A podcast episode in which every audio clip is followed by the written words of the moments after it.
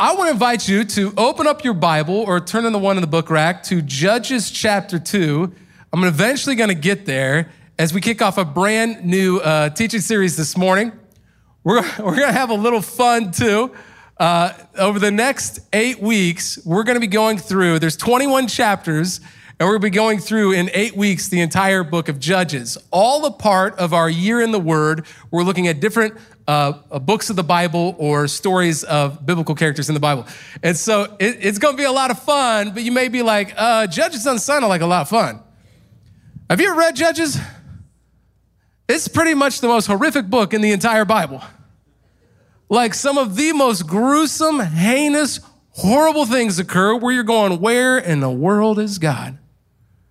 I think there may be no greater book for this generation, the atrocities we see happening in our time, than the book of Judges. We're here today. It is the day of Pentecost, where people around the globe who are followers of Jesus are celebrating the day that the Holy Spirit was given to the early church. 50 days after the Passover, which is where Penta comes from. That, that we're in the lineage of thousands of years of human history of believing that no matter where we're at, if you have given your life over to Jesus, received his Holy Spirit in your life, that you're never alone, whatever it is that you're facing. Isn't that cool? You may be a single parent in the room, you're not alone. You may not be able to make ends meet, you're not alone. You may be here and you're dealing with addictive habits, you're not alone. The Spirit of God is with us. In fact, if the Bible is true, the Spirit of God is with us in this room right now. Doesn't that freak you out a little bit? Like, I want to show you in scripture, thousands of years ago, in the time of the judges, how when they were in great need, the Spirit of God would show up and use a person, develop them into a spiritual leader to address the issues at hand. We're going to read about some of the most horrible things in human history. By the end of this, there's going to be a civil war that breaks out in Judges 19 to 21. There's going to be all kinds of bloodshed. There's going to be probably the most gruesome act that I am remembering, at least, in the older New Testament, in the entire Bible, in 66 books, happening in the book of Judges. Where you go, where is God? And I believe in today's culture, we know what evil is like. Where there's wars in Europe, that there are threats could get larger. Where there's children who are sold over the internet in countries around the world. Where even in our own country, we have things happen like Buffalo and the intentional targeting of people of color simply for their ethnicity to be murdered. Where we have in Laguna Hills a, a, a pastor in a congregation targeted by an individual, and a 70 year old man has to overtake a younger man to protect an 85 year old to save his life. And then recently, down in Texas, now with the little children and the horrible things that we have, you ever just wonder, God, where are you? This teaching series is for that. And it's not just for the big macro things that I just shared, it's also for the micro things where you've been crying out to God and you have a struggle, your addictive habit, you're struggling with lust, you're struggling in your marriage, you're struggling with your kids, you're like, God, where are you? I need you. I believe He never left you. He's right there with us. And if we're willing to be obedient in the small things in our life, He's going to show Himself, but He's not always going to show Himself in the ways that we expected. And I think by the end of this, over this next eight weeks, we're going to fight back spiritually against what the enemy is doing for evil in our time and saying we're not standing for it anymore. Okay, I'm getting ahead of myself. Are you ready to study God's word together?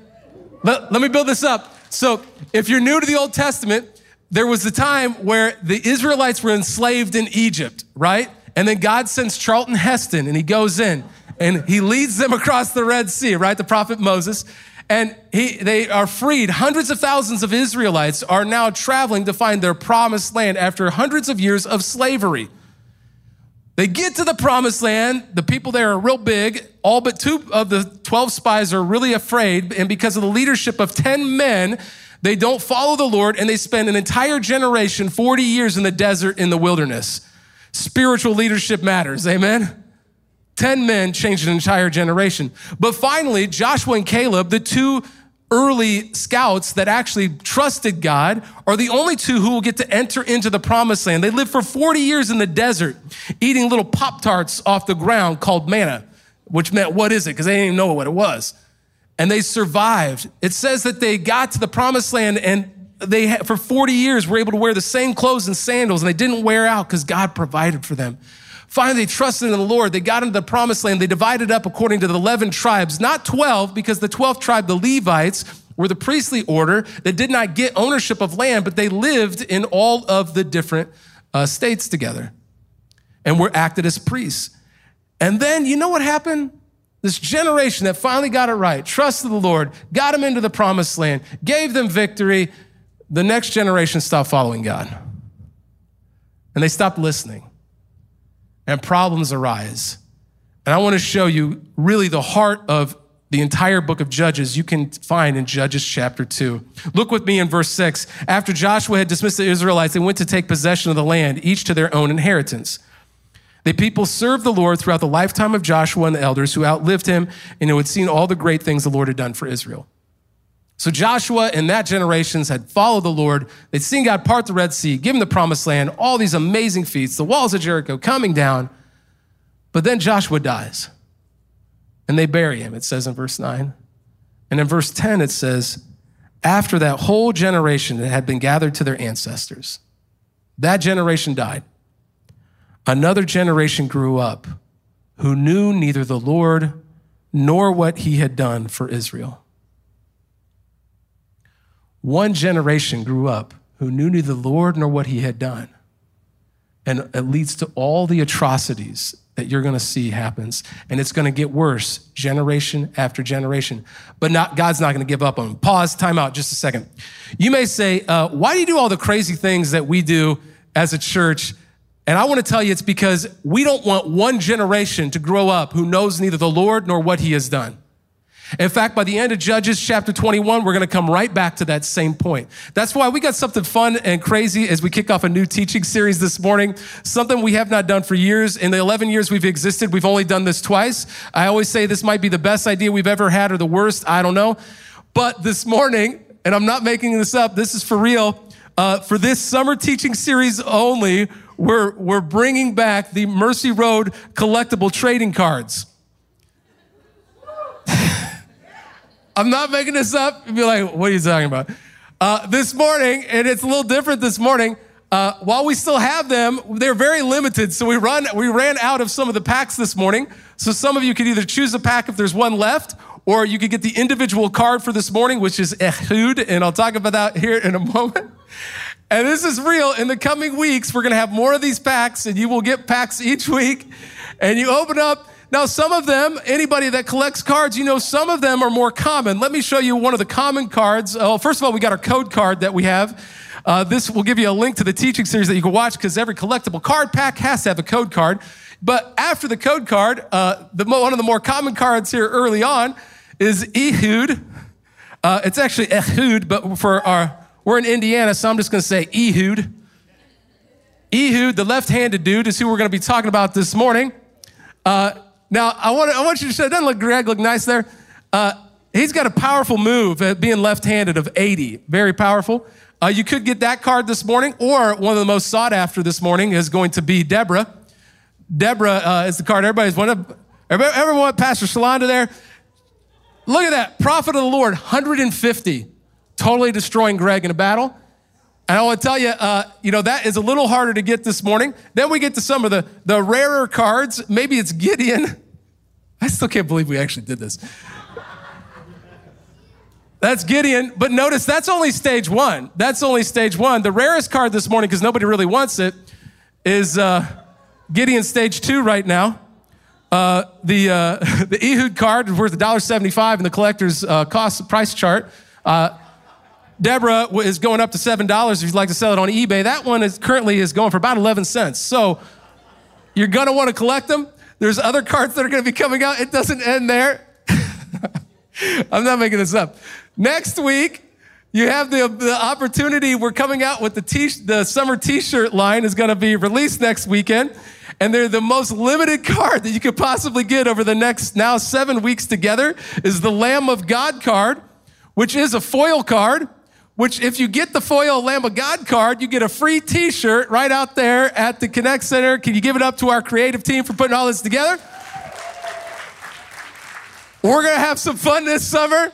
On each of the cards, it gives you the chapter and one of the, the main verses from that passage and a couple of their powerful moves. Actually, if you can you show Ben again, okay, the, the Gideon stage one. Uh, he's the first one that actually has a negative move. So be sure and recognize the different things because they have to do with the story that you read in Scripture. We believe that if a generation grows up who knows neither the Lord nor what he has done, it leads to the next generation, the atrocities that could come. I want to tell you that over the next eight weeks, we're going to start fighting back spiritually for the generations coming up, for this generation. And I believe through the story of the judges, what God ends up doing, he doesn't give up on them, even though they don't listen to him. He will raise up spiritual leaders from within. If you look down to verse 16, they forsake God. They worship these false gods. And we, you may not worship idols today, but we have things, small g gods, that we worship and prioritize in our lives over God with our time, talents, and treasures. But verse 16, then the Lord raised up judges, spiritual leaders who heard from God, who saved them out of the hands of these raiders. I believe today we need spiritual leaders to rise up these next 10 weeks or eight weeks together. And you may be here and you're like, I'm not even a Christian. My life is a mess. You know what's going I'm surprised my hair didn't light on fire coming through the doors of a church building. We started this church for you. We said every week the church should be a hospital for sinners, not a museum for saints. Wherever you're at spiritually, I want to tell you this morning that God wants to use you over these next eight weeks, grow your faith to help you become the person He created you to be. Will you pray with me? God, a pause, and uh, you know, some of us are brand new to church. Some of us, we've been doing this for decades. But God, on the day of Pentecost, we pray for a fresh wind of your spirit, that you would move in our neighborhoods, in our city, in our state, in our country, in our world, to make us more like you desire us to be, to address the evils that we see, racism and the hurt and pain people are causing one another and the disunity and the anger and the animosity and the vitriol. And we pray, Lord Jesus, that we would be the world changers, the peacemakers, the spiritual leaders you desire us to be. We love you and we give you this time. We pray this in Jesus' name. And everybody said, Amen. Amen. You know, I, I want to tell you, uh, one of the things, if I'm being really honest with you, uh, when I first became a Christian, I never thought I would be somebody that would be used by God. I don't know if you ever feel like that. I felt totally inadequate. I had been like throwing fraternity parties and doing all kinds of godless stuff, and I was like, I could never be one of those Christians. And then uh, some guys at the fraternity house wanted to start a Bible study. Nobody wanted to lead it. And I was like, well, I can lead the thing, but I don't know what I'm talking about. So I led a Bible study. I didn't even know how to read the Bible yet. Next thing I knew, I began to grow in my faith, and I really felt like God was calling me to, to live on mission in a way uh, that was unique. I never thought it would be in a church. And so I moved to Southern California. Many of you know this. I went to seminary out there. I grew up in a small town in Indiana. But part of the reason I went out there was I wanted to be an actor. Some of you like, you became one because you're a pastor. like, no, no, no, no, don't be harsh. I, I wanted to be an actor, and I wanted to be an actor because I felt like man, God, I, if, if I could just use some skills and I could build this platform and then I could use that fame for your kingdom purposes, God. And I, I remember this distinctly. When I got out there, I was in grad school, and uh, during that time, I did one audition. I absolutely hated the entire experience, everything about it. And I was like, I don't ever want to do this. And then at the same time, this large church in Southern California, one of the early mega churches, offered me a job as a youth pastor. And I was like, I don't want to be a youth pastor. And, but I did it. And I began to see God using me in that way. And I remember I had gone through one audition and I was walking down, down Hollywood Boulevard. It's a true story. And if you've never been there, Hollywood Boulevard, it's not like the most godly place in the world. And I'm walking down there and I'm on the, the Walk of Fame where they have the stars that represent different famous people. And I remember just praying in that place, going, God, if, if you just use my abilities to be an actor. I will give you that platform. And one day, God, if my name could be written here on a star, I will use all of that for your glory, for your kingdom. And I remember very distinctly what he said to me in that moment. I didn't hear an audible voice, but it was like, Are you kidding me? I don't need your silly Hollywood platform. You think I need that? He said, I created the universe in six days. I'm not even natural, I'm supernatural. I knitted you together in your mother's womb. I know every hair on your head. I know all the days that you had before you even lived them out. You think I need your silly Hollywood platform? He's like, you could start telling people about me now, and you could just use my spirit, which is way more powerful than any of your dumb platform. And so I just started doing that.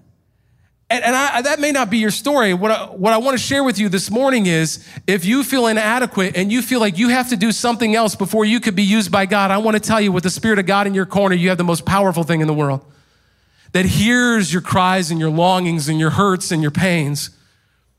You know, in my house, uh, I never have to question if something's going wrong with my kids. Any parents uh, know this? They could be clear on the other side of the house, down, we have a basement. They could be down in the basement with the door closed if something's going wrong, it's literally like they're standing right next to my ear and a piercing siren is going off. Dad, help me, help me. And then parents, what do you do? You freak out because it's like this loud scream. You're just like, what's going on? Somebody broke a femur. Quick, call the ambulance. Go running downstairs. And then you get down there and it's usually something like, he took the remote from me, you know? And you're like, are you serious? I just, uh, you know, it's very frustrating. But when a dad hears a cry like that, he comes running. And I want to tell you that when your heavenly father hears you actually desperately crying out to him to address the evil in your life, he comes running. And that's what the Israelites have to do in the, throughout the book of Judges. And every time they cry out, God shows up. I want to tell you now, one of the early first uh, judges that God raises up. Not the first one, but one of the early ones. It's in chapter three of the book of Judges. He raises up uh, Ehud, or we're gonna call him Ehud, the left handed dude. And Ehud is gonna show up and be used by God to actually give them freedom. Let me show you this. See, what Israel did in three simple points, I'm gonna move quickly. What Israel did when people abandoned God, one, they cried out for help. Israel cries out to God. You see, in Judges chapter 3, and this is a time period, somewhere it's a 200 year period, the, the, the book of Judges, or 180 years, sometime between 1400 and 1000 BC, so thousands of years ago. And what happened is uh, other, other lands would invade them and defeat them and take over them. And this one king, Eglon, the king of Moab, is going to invade them. Verse 12, and again, the Israelites did evil in the eyes of the Lord. And because they did this evil, the Lord gave Eglon, king of Moab, power over Israel getting the Ammonites and the Amalekites to join him, Eglon came and attacked Israel, and they took possession of the city of palms. The Israelites were subject to Eglon, king of Moab, for 18 years. 18 years. 18 years, they're going to be ruled by this king. And they're going to be uh, not treated well during that time period. But finally, verse 15, again, the Israelites cried out to the Lord and he gave them a deliverer. It wasn't until after 18 years, they're like, we've had enough. And they start crying out to the Lord for help. They get desperate enough to address the atrocities that they're experiencing. You know, uh, let's go macro first. On the large scale, I, I mentioned Buffalo and what happened in Laguna Hills and Uvalde, Texas, and things happening around the globe, and even the own pain and suffering in our communities here. And I hear sometimes people say, well, I don't need any more of your thoughts and prayers. And I understand the sentiment, right? We want action, and I agree with action. But as a follower of Jesus, our first response is always prayer. Because we are crying out to God in desperation with a, he has a power and authority. He created the universe in six days. He can overcome anything in our lives. It's like having Michael Jordan on your basketball team and not passing to him. The Israelites finally said, Enough is enough. We can't do this on their own. And they cry out to the Lord for help. I was thinking about this and about my own prayer life. For those who are Christians here, do you ever feel like your prayer life is kind of like this? And I go through seasons of that, and it never fails. Like sometimes when Lisa and I will be having disagreements and you know struggles in marriage, like every married couple, I will start looking at my life and go, I haven't prayed for our marriage in forever inevitably I'll start hitting my knees and saying, God, I need your help. And here's this amazing thing. Rather than uh, doing what I knew God needed to do, which was change my wife, I, I began to self reflect a little bit, and the Spirit would begin to say, Hey, you know, you've got some things to work on here. And begin to notice some of the positive things in our marriage and in my wife, and, and, then begin to draw us back together in unity. And it's this amazing thing when you pray and you cry out to God and you get desperate enough, He actually shows up and He hears you. Some of you this morning that you, you are trying so hard as a parent and you just feel like you're failing. Welcome to the club. One of the first things we got to start doing is crying out in prayer for our children and our grandchildren on a daily basis. If we don't start there, we're missing the power and the authority of the Spirit of God in our lives to change things. It was only when the Israelites began to cry out. Some of us this morning, you've been struggling with an addictive habit or struggling with lust in your dating life, and you keep failing, and you feel like I just got to will it farther. And, and look, sometimes your willpower matters, but the first thing you got to do is cry out to God for help because it's His Spirit that gives you power, love, and self discipline, the self control to not dive back into the addictive habits or the lust or the sexual activities, to cry out to the Lord and have His Spirit empower you. You're missing the fuel in the gas tank. The car doesn't go anywhere without it. I want to encourage you this morning to cry out. If a family member has fallen away from Jesus, don't give up hope. Cry out to the Lord in prayer. If you see that enemy that voted wrong and they got everything wrong, I want to tell you, begin to pray for them, but also pray for yourself. It's amazing what the Lord will do with time. If we do what the Israelites do in their time where everything is broken and evil is reigning, just like we see in our culture today, we have to cry out. We have to make it a discipline. Number two, if you're taking notes, then God shows up. He gives them Ehud. Ehud, the left handed dude, which, can we just pause for a second, was not what they were hoping for. You ever find God answers your prayers, but He doesn't really meet your expectations? I have, like you're like I, I you start praying for a, a, that husband or that wife because you feel lonely, and God provides you a rooted group or an outpost to provide spiritual community, and you're like, I don't think you heard that right, God. These sorts of things happen. Um, I'll look what happens here with Ehud in verse 15 again. The Israelites cried out to the Lord, and He gave him to deliver Ehud, a left-handed man why does it note that he's left handed? Isn't that like a really weird fact to note? Is he picking on him? Why are, why are they noting that? It's very significant, and I'm going to get to that in just a moment. The son of Gera the Benjamite, the Israelites sent him with a tribute to Eglon, king of Moab. Now, Ehud had made a double edged sword about a cubit long, which he strapped to his right thigh under his clothing. Now, I've never fought in a medieval battle, but I'm told that the reason it would be the right thigh is because if you're right handed, the sheath would be put on the left thigh so that when you draw the sword, it's like, right? So if you're left handed, you're going to draw like this. That's going to become incredibly significant by the end of this. The scripture notes those details for a reason. Verse 17, he presented the tribute to Eglon, king of Moab, who was a very large man. After by the way, this is a genre of writing that is uh, using the, the, the way of writing was known as like trickster writing. It, Ehud is the trickster here that's going to win the day. So there's a bit of humor intentionally in this. Verse 18, after Ehud had presented the tribute, he sent uh, on their way to those who had carried it.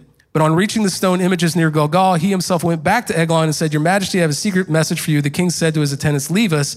And they all left. So let's get this straight.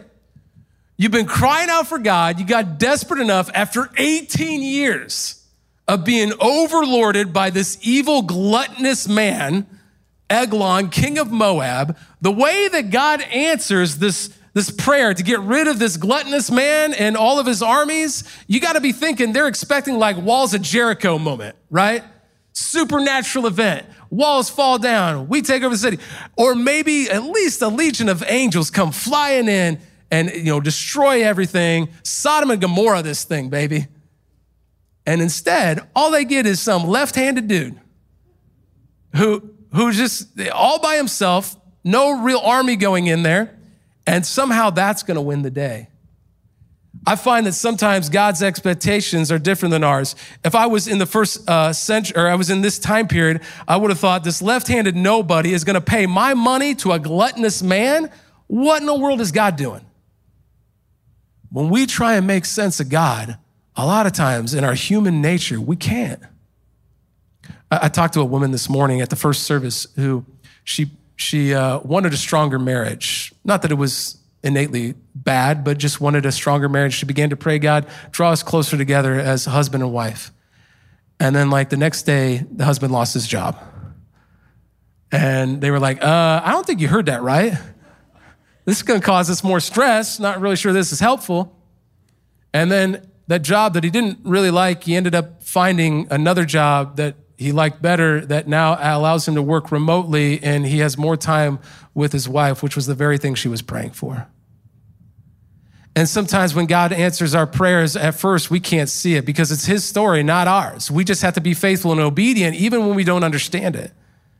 If we want to address the evil in our culture, to help our schools and our kids and our children and uh, actually see the next generation grow up to know the Lord and what He has done, it's going to require that we are uh, looking for what the Spirit of God is doing and we're obedient to it even when we don't understand it, even when we disagree with it politically, even when we disagree with uh, the way that things are being done. We say, God, I wanted to just serve you in any way I can. I remember the first time I got up to preach in front of thousands of people. I was 23 years old.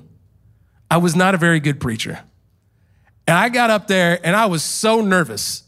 And for probably the first two or three years, I kept thinking, God, why in the world do you have me doing this? Like when I would act, they already wrote the lines for me. Now I had to figure out what I was supposed to say. And over that time, I'm at the end Cheryl, how God grew my faith during that time because I was so afraid of what He had called me to do. God provides uh, Ehud, which, by the way, there's even greater significance in him being left handed. In ancient Near Eastern culture, was often associated that you must be evil or even demonic if you were left handed. I know that's weird. Do we have any left handed people in the room?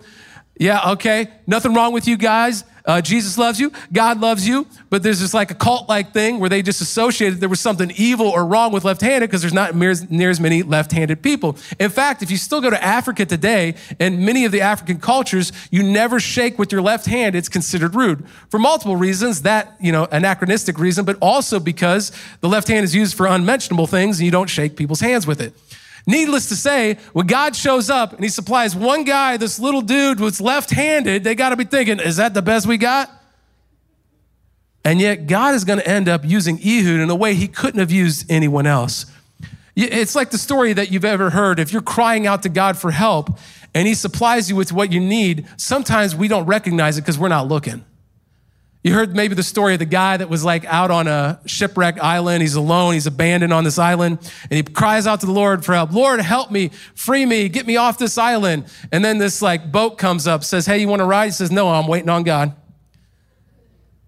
Sends the helicopter. No, I'm waiting on God. Says the plane, tells the pilot, Nope, I'm waiting on God. And then ultimately, God shows up and is like, Hey, I sent a boat, a plane, a helicopter. What are you doing? And sometimes we don't recognize how the Lord is working instead of just saying, oh, this must be what God is doing right now, to begin to see, oh, my husband lost his job. Maybe God's doing something to bring us together and we just need to surrender to it. See, the third and final point is that God will use Ehud's unique abilities because he's left handed. You know, when um, I told you I started preaching, I'd get super nervous. And this thing happened. I would get so nervous that like I couldn't get through the words. So I had to have like, be like super, super, super prepared. And so I would like go over it verbally out loud, hours on, on time. I would take notes and I study, uh, preachers all over the country at that time online, and I would re- literally write word for word every word that they said down, and I'd try and figure out how they were composing this and putting this together. I don't know why, but my brain works analytically like that. I began to analyze different styles of preaching and communicating, and then I discovered God's voice within me and what that looked like, and I kind of developed a way that I would communicate. And to this day, I still have detailed outlines that are color coordinated and all. Everybody thinks I'm weird, but like I believe because of that time period where I was so afraid of doing what God God had called me to do, He actually grew me into a much more thorough and analytical communicator because of it. You may not see what God is doing, but the very thing He's put in front of you may be the thing that you're most afraid of. He's calling some people in the room to reach, out to your neighbors, and you feel, feel like, I'm not qualified. I could never do that.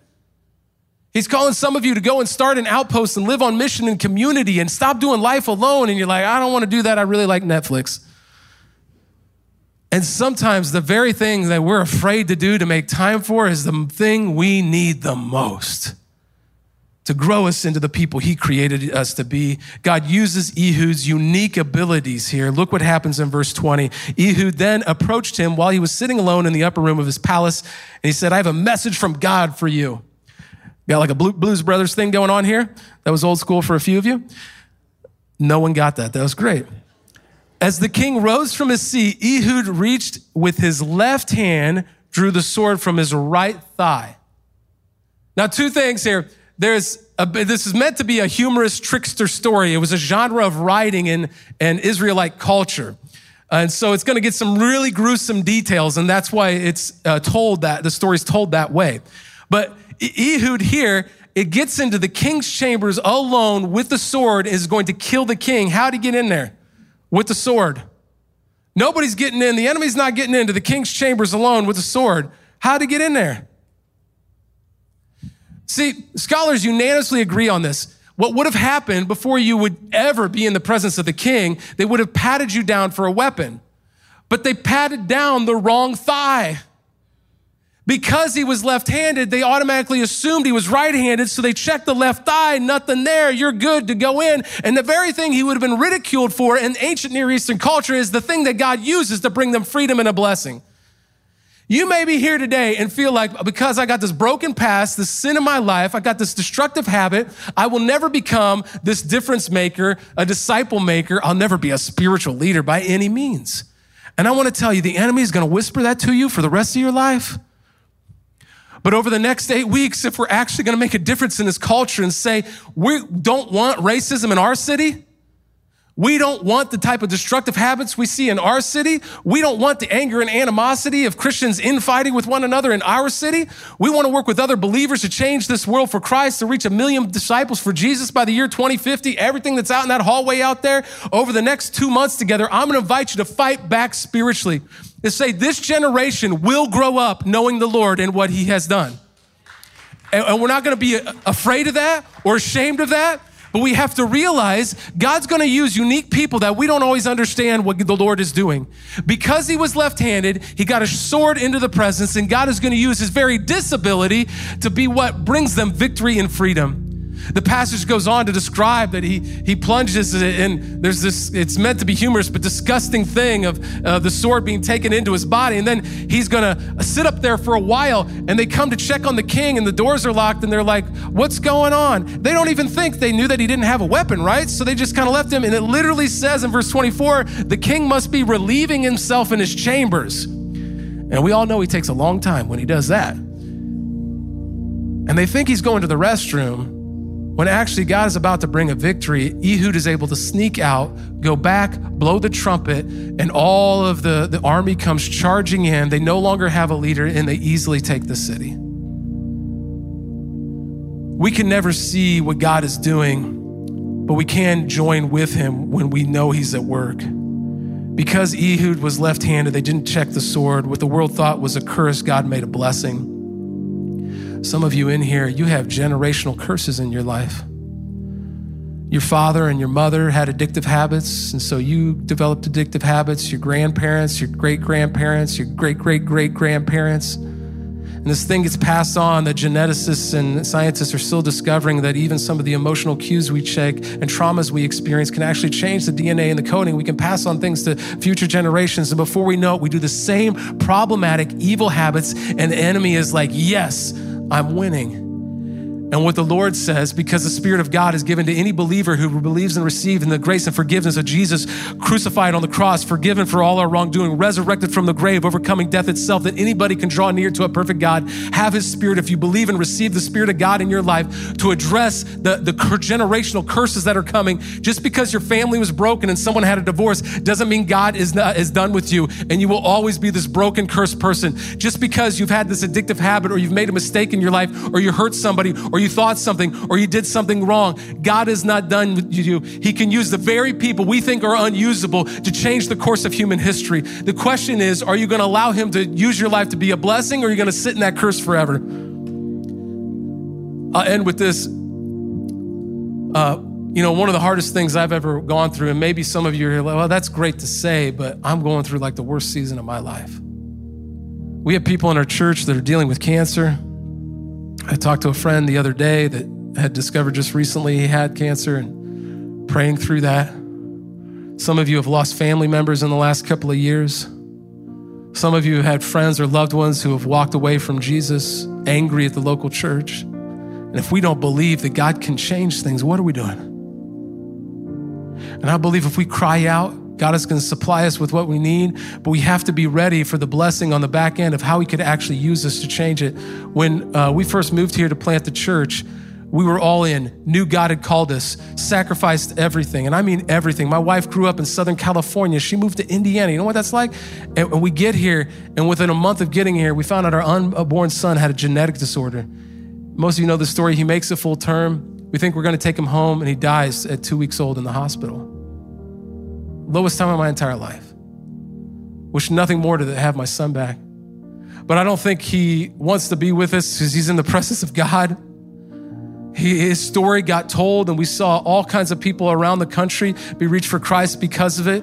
And you know what happened on the back end? Not only did this church get started out of that pain and suffering and trauma, and we reached a lot of broken people because we were in such a broken place, but on the backside of that, you know, uh, after we lost our son, we were so desperate for a kid. We, we had a child faster than we had planned to intentionally because we, we just wanted a child so bad, and we had my daughter. And she's the greatest angel, the sweetest gift my God uh, has ever given me.